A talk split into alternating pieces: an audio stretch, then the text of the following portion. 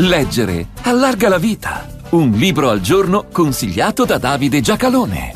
Amava ripetere: Amo il cinema, ma non fraintendetemi. Odio Hollywood.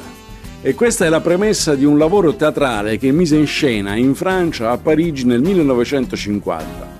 Ebbe solo 75 repliche e fu, per il suo autore e produttore, un disastro economico, tanto più un'errata consulenza fiscale gli impedì di detrarre i costi delle tasse, con il risultato che impiegò anni per riuscire a pagare i debiti rimasti in sospeso.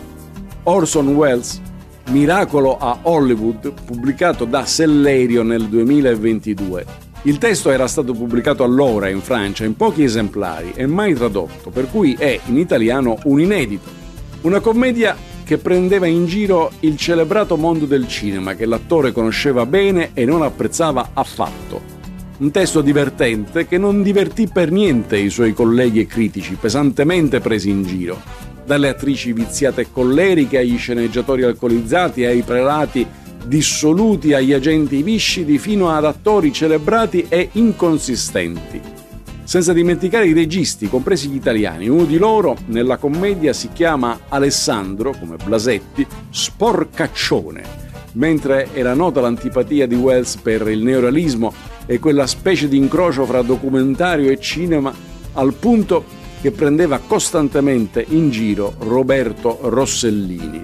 Facile capire perché non si fece molti amici, anche perché metteva in scena un cinema i cui protagonisti erano assai meno intelligenti del pubblico.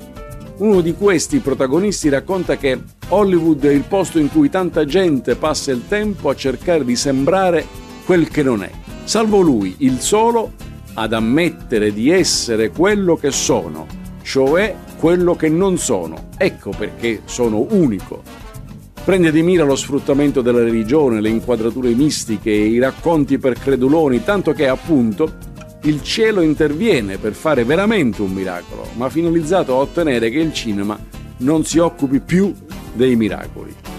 A questo si aggiunga che in pieno maccartismo lui era considerato un antifascista liberal e inspiegabilmente guardato con sospetto e se poteva aggravare la sua condizione con questa commedia ci è riuscito pienamente. Ma è più messa in scena, per gustarla non resta che questo testo, che per noi italiani ha anche il di più di considerarci tutti bravi attori, salvo quelli che si erano messi a fare gli attori. Orson Welles, Miracolo a Hollywood, buone pagine a tutti.